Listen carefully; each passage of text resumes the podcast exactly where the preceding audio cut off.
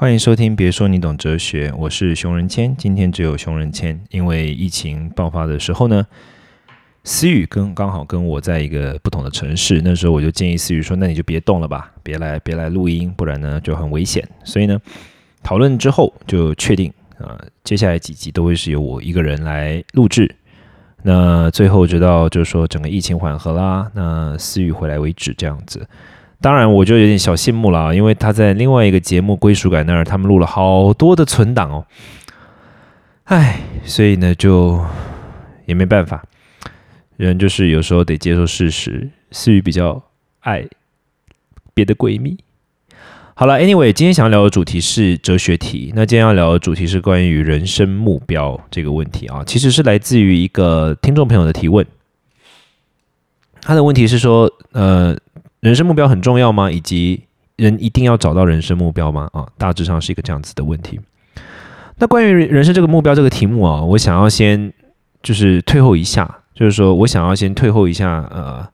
解释一下目标到底是什么。那谈目标的时候呢，我比较喜欢从意义这个角度去观察，就是说人生到底有什么意义？那毕竟我研究的是印印度哲学嘛，哈，印哲嘛，所以印哲他在思考意义的时候有一个基本的一个方法。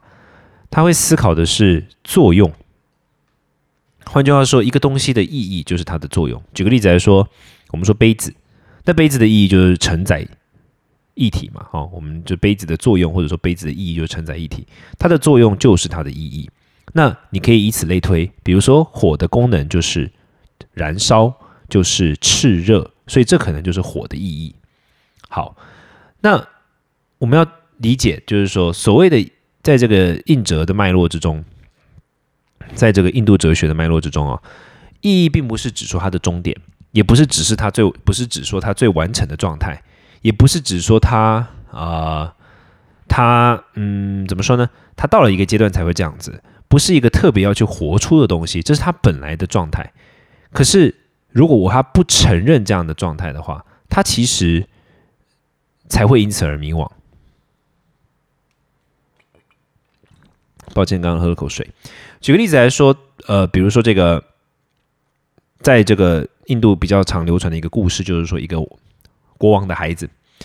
一个小王子呢，他小时候因为一些意外，所以呢，他跟家里分开了，他没有住在家里面，他可能到市场上流流浪啊，流浪在社区里面。然后直到了一定的年纪的时候呢，他才回到家里。那他回到家里的时候，他也不是回到王宫，他回到自己的家乡啊，所以他可能小时候是在别的国家、别的城市长大，到了一定的年纪之后呢，再回到自己家族的城市，然后这个时候他也都不知道自己是国王，所以你说他是王子吗？是啊，他从小到大就是王子，这是他的人格的一部分，他的嗯，不能说人格吧，他的生而为人，他的这是他的一个特质，可是因为从小到大他并没有意识到自己是王子，所以呢，他就会有很多的卡关的地方。那反过来说。当有一天他意识到自己是王子，并且愿意去承担自己作为王子的这个角色跟责任的时候呢，他的生命就会产生了一些改变，或者说他才真正的是认识到自我是如何的。那回过头来看看，同样的道理，就是说所谓的意义啊，如果从我们刚刚一些讨论中的话，意义的意思就是你这个人具有的某个特质，比如说像我，我可能很善于说话。这可能是我的人格特质，或者说我很善于思考，这是我的人格特质。我很善于整理资讯，这是我的人格特质。而我把这个人格特质给活出来，这是我生命的一个表现。其中，如果我能够把一我的特质，二我用喜欢的方式，然后三把它给活出来的话，或许就可以说是生命的意义。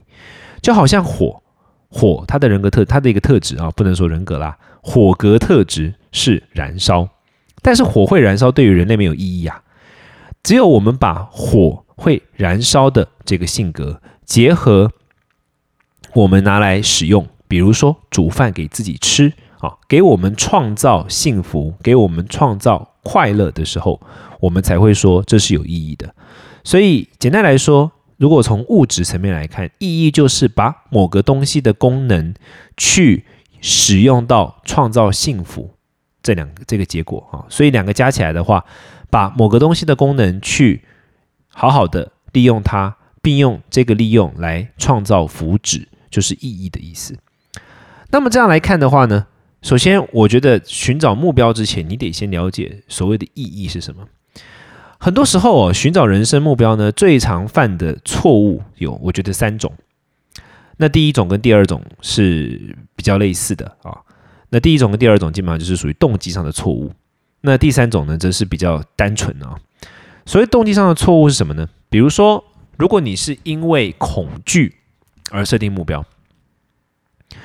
举个例子来说，因为你从小到大可能过着比较清贫的生活，所以你很害怕又回到那样的生活中，所以呢，你一直希望自己可以赚到一定的钱，或者说跟什么样什么样的人组建什么样什么样的家庭家庭。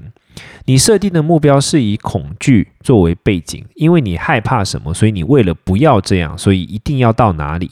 这样子的恐惧作为目标的这一种目标呢？因为恐惧的动机所导致的目标，其实并不健康，也并不持久。因为当我们到了那个地方之后，会感到很空虚。根据研究指出，我们因为压力，脑中承受高度的压力之后。高压降下来的时候，我们会有短暂的这种满足感跟舒适感，可是非常短暂，一般来说是三天最多。你可以想象看，你得了一笔房产，或者说你突然中了大乐透，这种快乐感大概只会维持三天，可能最多一个礼拜，然后接下来你就会把它，你就会觉得是日常了，因为大脑不会让你一直受到这种刺激，大脑不会让我们一直活在一种非常刺激、非常兴奋的状态，不然大脑会坏掉啊。这是一个有研究指出的，所以换句话说。如果我们的目标是建立于恐惧，那我们的满足感就是来自于恐惧被解除后的缓和感，但这个缓和感往往只会维持很短的时间。另外一种目标呢，是建立于欲望，这其实也是类似的。比如说，我想要跟谁在一起，所以我设定一个什么目标；或者说我想要过什么样的生活，所以我设定这个目标。可是这种目标达成之后，一样会有大脑中会产生某一种满足感，可是它一样很短暂。这两种。作为动机所产生的目标，也就是说，如果我们是因为恐惧某件事情设定了某个目标而去达成，或者是我们想得到某个东西，然后设定了目标去达成，这个目标它带有一个很大的特点，就是它所带来的满足感，当它成功后所带来的满足感会非常短暂。换句话说，得到这个呃去争取这个目标的过程会辛苦，目标达成后。会有短暂的狂喜，接下来就是强烈的空虚感。第三种我们常见的目标设定就是人云亦云，比如说你觉得那个人好像做的不错，因为他过得如何，所以你就去呃追求他的目标。他看起来做直销，好像过得很怎么样的日子，你就跟着去；看到别人创业，好像赚了不少钱，你就跟着去；看到别人出国读书，好像如何如何，你就跟着去。你的目标并不是来自于你自己的。量身打造跟充分的醒思，而是来自于去模仿别人的这种目标，也会让你失望。所以，不论是以恐惧作为动机，以欲望作为动机，或是人云亦云的目标，其实都会让我们在最后感到失望的，而且空虚。回过头来，这个目标要与意义有什么关系呢？我们刚刚提到意义，其实就是就是将呃一个特质，或者说一个优点。透过于正确的方法，让他能够创造快乐跟幸福，为别人创造快乐幸福也好，为自己创造快乐幸福也好。当我们认识到这件事情之后，如何去把这个意义付诸实践，就是目标。比如说，我发现我的这个人生特点是口才很好，就好像火的特点是燃烧，可是火的特点是燃烧，没有没有意义啊，它有作用，它没有意义，对吧？对人类没有意义。对我们没有意义，只有对我们产生帮助才有利益。所以下一步我要怎么善用我的好口才去帮助别人？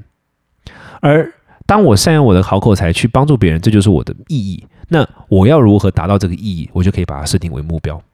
所以发现自己的特质，然后呢，你会发现你的特质其实一定不止一个，你可能有四个、五个、优六个优点，找出其中一个你觉得最能够为别人创造幸福，也能为别人为自己创造幸福的。一个方法，比如说有些人喜欢看星座，他很喜欢做研究，那他的特点就是可能让他去看星座之后，他透过分析帮助别人，为别人创造幸福跟快乐，这也是他的意义实践。而把这一种意义，当你现在还不具备这个能力，比如说啊，像我可能可能口才好，但我还不知道怎么去分享有效的知识，那我去设定一个目标，让我自己可以有效分享，这个就叫目标。所以我会建议的是，第一个。去认清自己生命的优点跟特点。第二个，将这个生命的优点特点用在帮助别人上面，或者说用在为别人创造幸福或快乐上面。第三个，当我们现在还没有这个能力的时候，将得到这个能力设定为自己的目标，这就是一个最好的目标吧。同时兼顾了意义与目标两个结果。听起来可能有点艰涩，听起来可能要多听几次，但这是我非常诚心的分享，也会希望听到你跟我分享你的观点，以及对于这个主题你还有什么问题想知道。当然，我也很期待再次能够跟思雨一起与大家分享我们的观点。下次听，拜拜。